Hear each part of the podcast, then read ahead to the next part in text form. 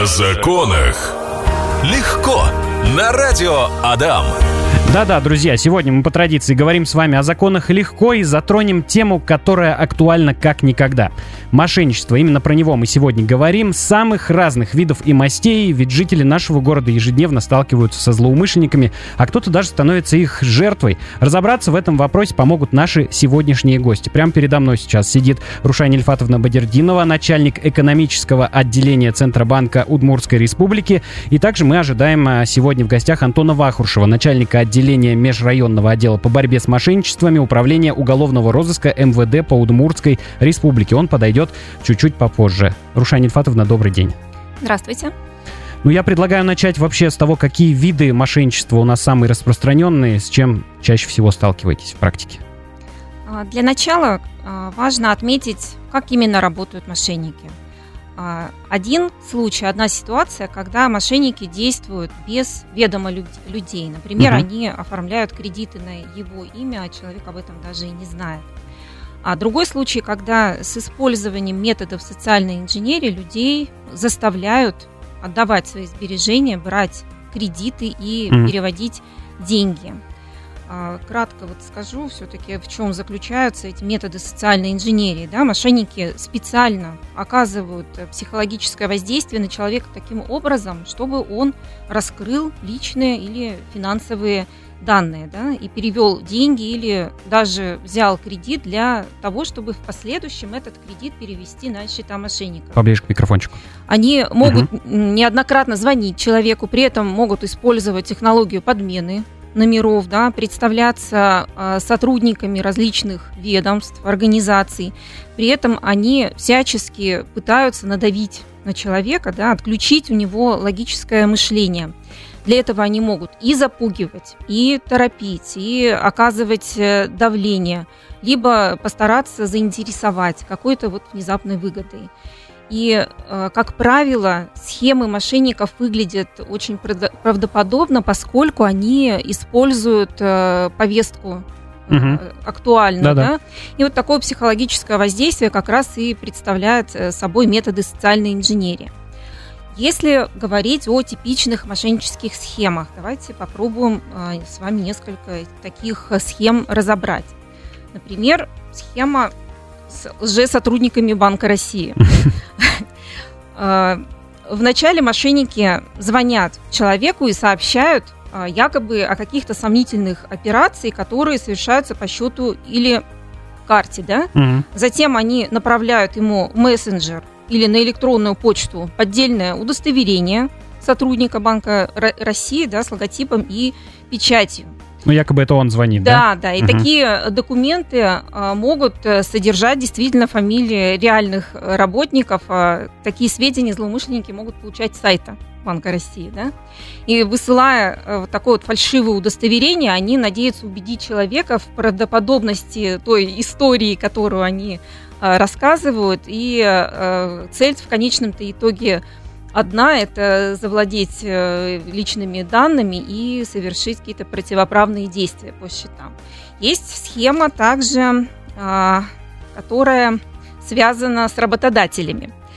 В данном случае злоумышленники рассылают по электронной почте, через СМС, мессенджеры сообщения с привлекательными условиями работы.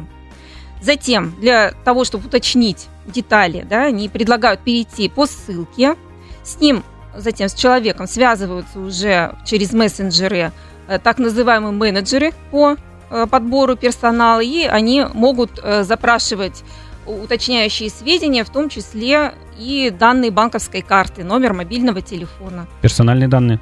Да. На самом деле, да, все вот эти данные используются с одной целью, чтобы попытаться взломать личный кабинет человека на сайте банка и украсть деньги со счета.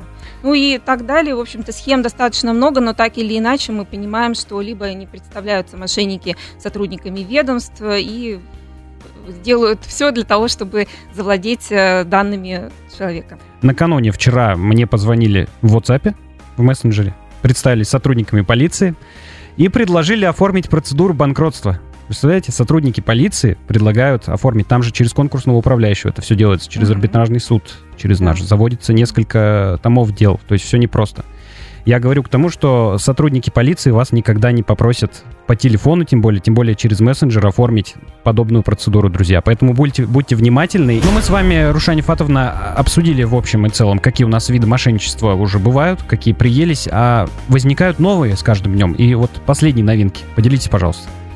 Действительно, вот статистика говорит о том, что рост числа мошеннических схем, он постоянно идет. Например, в 2022 году Банк России выявил почти 2000 пирамид, да, это в 2,3 раза больше, чем в 2021 году, 1200 нелегальных профессиональных участников рынка, 1700 черных кредиторов. И если говорить все-таки о новых видах мошенничества, то стоит сказать, что это обратная сторона технического прогресса.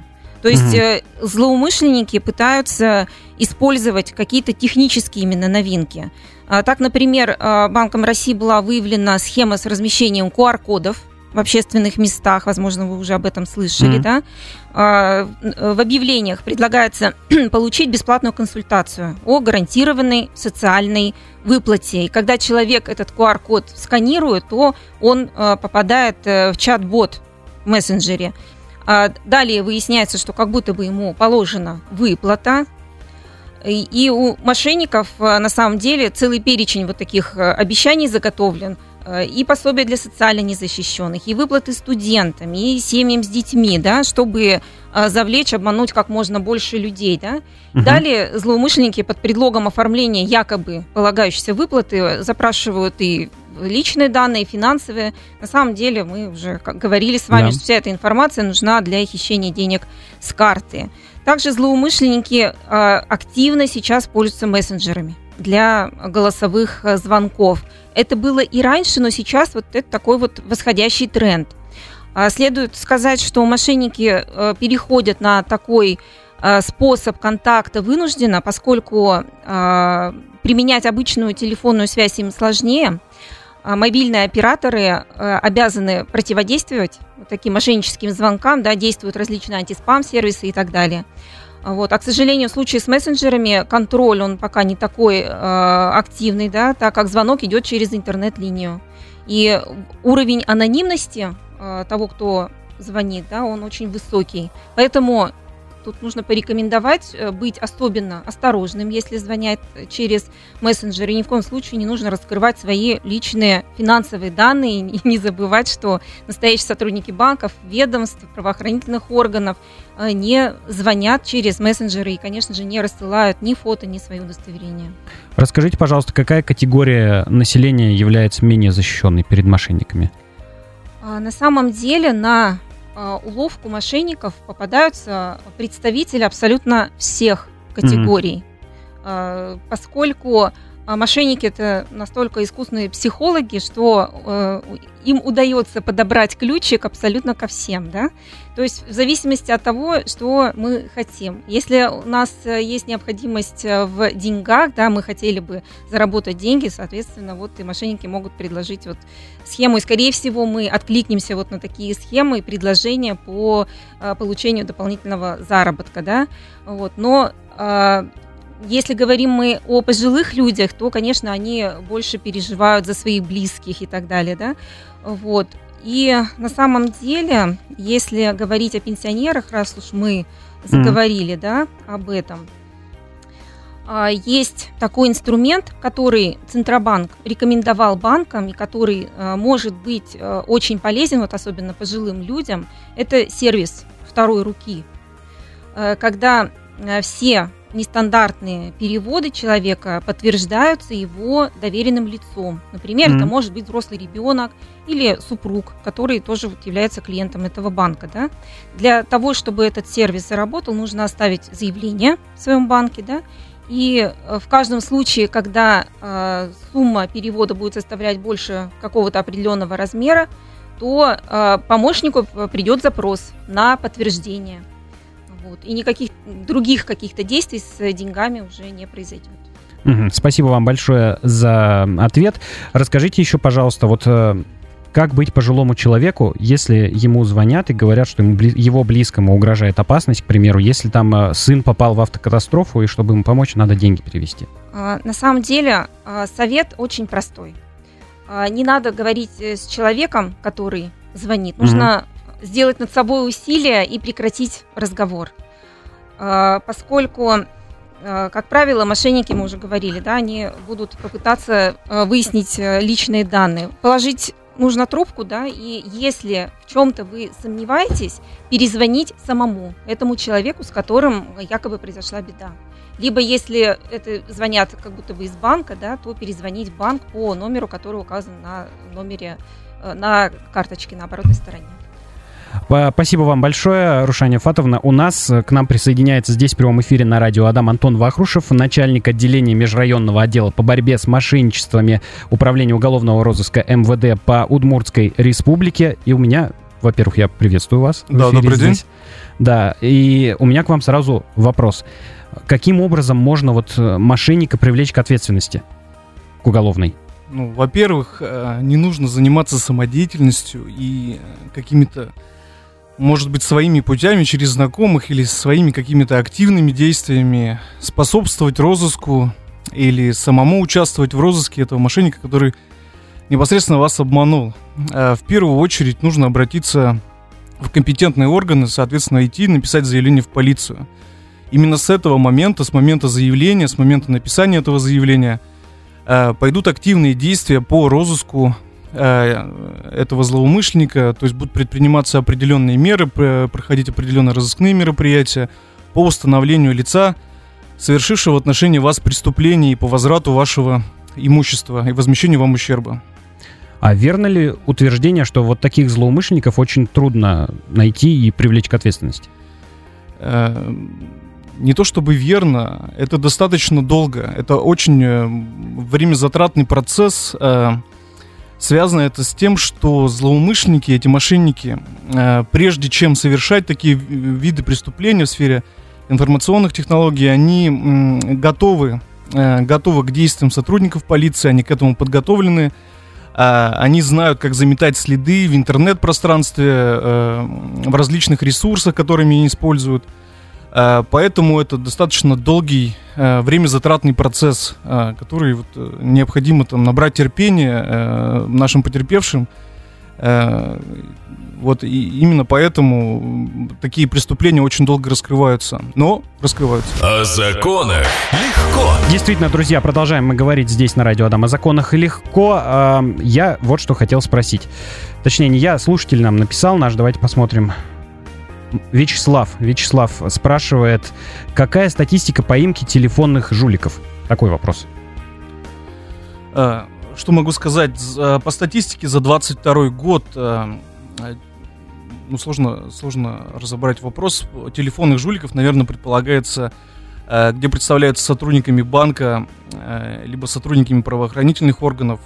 За 22 год статистика, если называть, 3384 преступления.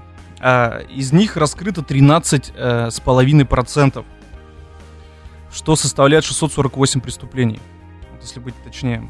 За 23 год, на период с января по февраль, с сотрудниками МВД зарегистрировано порядка 1000 преступлений. Из них в настоящее время раскрыто около 200. Антон, расскажите еще, пожалуйста, были ли в последнее время какие-то новые случаи, которые раньше места не имели в практике? Новые случаи. Сейчас очень, так скажем, частый вид совершения мошенничества — это под предлогом «родственник попал в ДТП». Угу. Он совершается также с использованием IP-телефонии, где злоумышленники звонят на стационарные, на абонентские номера наших потерпевших заявителей и уверяют то, что их родственник, либо представляясь родственником, попали в дорожно-транспортное происшествие и просят денежные средства, чтобы избежать возможной уголовной ответственности, либо оплатить лечение пострадавшему в результате ДТП, мнимому ДТП. И денежные средства наши потерпевшие подготавливают, впоследствии передают курьеру.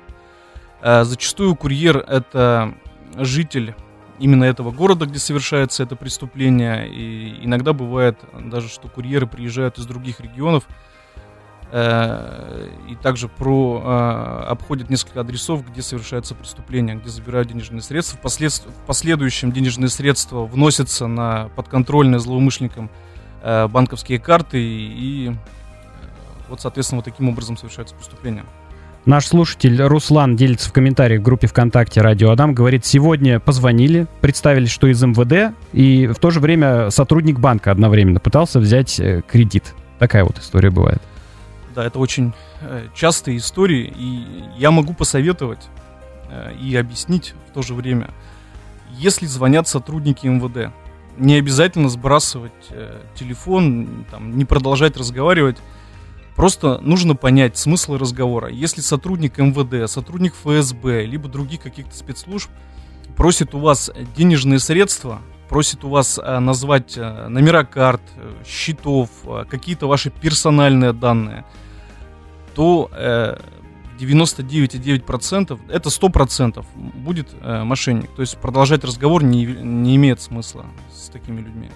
А некоторые люди, знаете, как делают? Они вступают в диалог и начинают подшучивать над мошенниками. Ну, это дело каждого. Может, если нет, есть свободное время, то можно и пошутить, я думаю. На ваш взгляд, это эффективный способ противостоять мошеннику? И, знаете, есть такие ситуации, когда люди начинают разговаривать, то есть, зная, что это мошенник, продолжать разговаривать со злоумышленниками, но в то же время злоумышленник, имея ваш абонентский номер, может и тоже подшутить над вами. То есть он возьмет ваш абонентский номер и сделает с вашего номера заявки в банке. Угу. И на следующий день вам будут звонить различные кредитные организации, страховые организации с просьбой предложить вам кредит, так как от вас поступила заявка с вашего абонентского номера. То есть это никаких юридических последствий не несет, просто это, опять же, время затратно, вас будут беспокоить, да. Угу. Спасибо. Еще хотел спросить у вас про ответственность за мошенничество. Я знаю, что вопрос объемный достаточно, что статья большая, много частей в ней. Вот, расскажите, от чего зависит ответственность?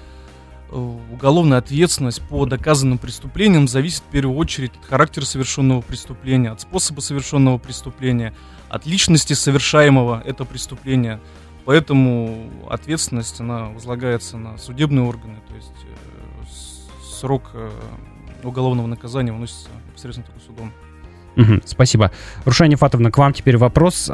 Хотел спросить, как сотрудники банковской системы, сталкиваются ли именно сотрудники банков с мошенниками? То есть у нас обычно рядовым гражданам звонят злоумышленники, а вот так, чтобы пострадавшим лицом был сотрудник банка.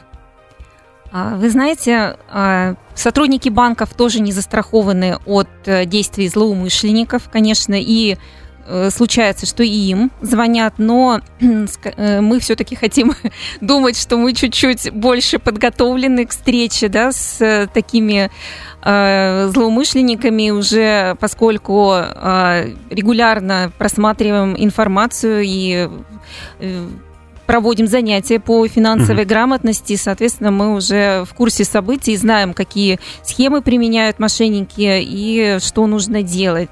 Ну, могу вот по себе сказать, я стараюсь, конечно, не разговаривать, и более того, я стараюсь, первое, не произносить ничего, то есть если это просто мошенники или автомат включается, понимаю, что мне этот разговор не нужен и просто кладу трубку. Из новых способов мошенничества сейчас у нас достаточно популярны нейросети, в том числе те, с помощью которых подделывается человеческий голос. Встречались ли вы в практике с таким? Если честно, пока с подделкой голоса мы не встречались, но мы активно регистрируем сообщения, где мошенники отправляют голосовые сообщения. Также имеет место подделка паспортных данных через нейросети, подделка, в том числе фотографий на паспорте, подделка банковских карт. Раньше это было с помощью фотошопа, сейчас это с помощью вот как раз-таки этих нейросетей. Ну вот, в принципе, вот такие моменты тоже бывают, да. Антон Александрович, у нас на днях буквально вот появилось новый случай мошенничества. Звонят и обвиняют в госизмене. Да, к сожалению, есть такие случаи. В связи с нынешней обстановкой, политической обстановкой, есть такие виды, такие способы обмана людей, когда наши злоумышленники звонят нашим заявителям, потерпевшим, и обвиняют их якобы в госизмене и просят перевести, опять же, все сводится к этому, перевести денежные средства на якобы подконтрольные счета банков с целью их проверки, с целью проверки этих транзакций. Соответственно, наши заявители, потерпевшие, они, испугавшись такой новости, делают это под чутким контролем наших злоумышленников. Соответственно, денежные средства уходят и уже не возвращаются.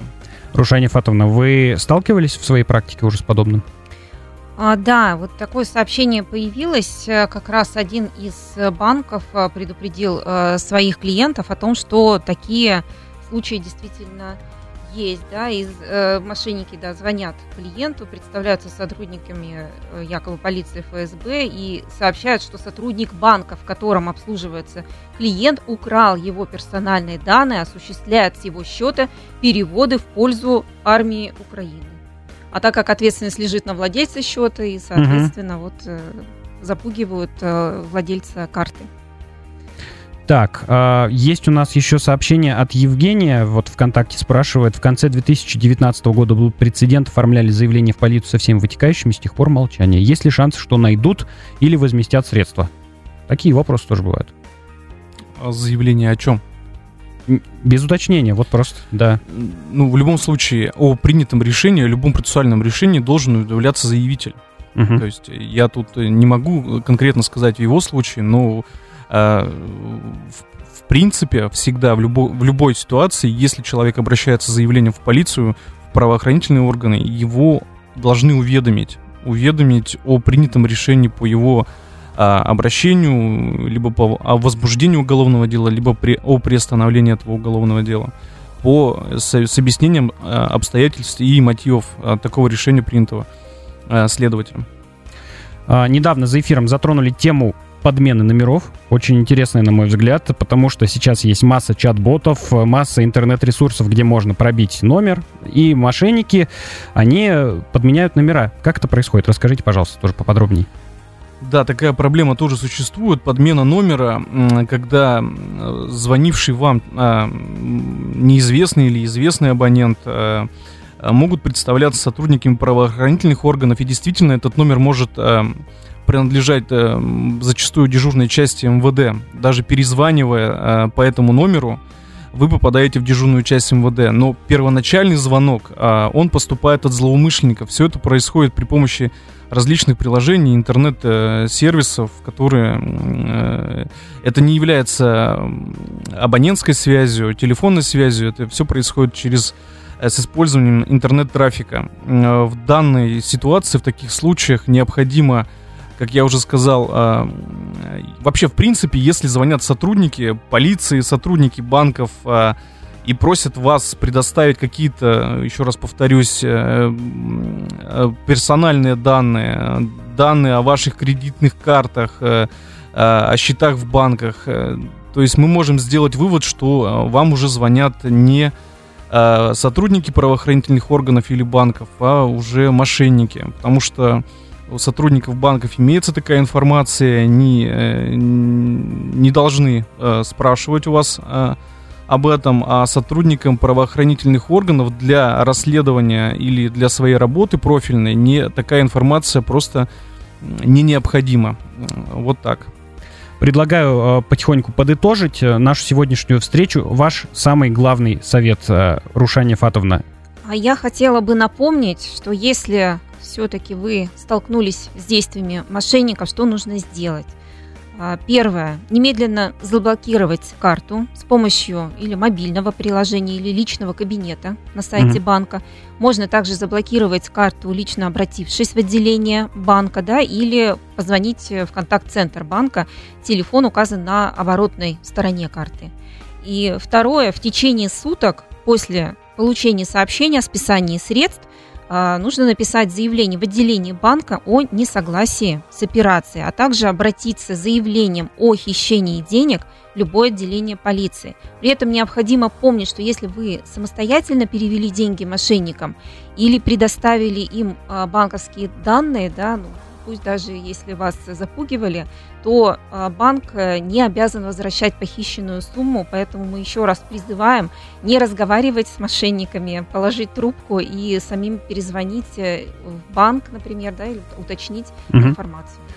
Антон Александрович, пострадавшее от мошенников лицо обращается именно в полицию, не в прокуратуру, не в другие, ни в какие органы. Мы идем в полицию, правильно? Именно так. Ну, я поддержу коллегу в первую очередь. Если с вашего счета похищены денежные средства, в первую очередь лучше позвонить в банк. Угу. Заблокировать все имеющие счета, карты. После этого сразу же незамедлительно обратиться в правоохранительные органы. Да, потому что это время, которое вы потратите на ваши раздумья, может быть, или на какие-то еще сомнения, это время, которое играет на руку нашим злоумышленникам. Я хочу сказать вам обоим большое спасибо за сегодняшний эфир. Он получился насыщенный, динамичный, очень интересный. Я уверен, что нашим слушателям тоже понравилось. Тем более, что проблема актуальная. На связи, друзья, была программа «О законах легко». Меня зовут Владимир Барановский. У нас в гостях сегодня был Антон Александрович Вахрушев, начальник отделения межрайонного отдела по борьбе с мошенничествами Управления уголовного розыска МВД по Удмуртской Республике, и Рушания Бадертдинова, начальник экономического отдела отделения Центробанка Удмуртской Республики. Еще раз большое спасибо вам. Хорошего дня. Спасибо вам. Спасибо. До свидания. О законах легко на радио Адам.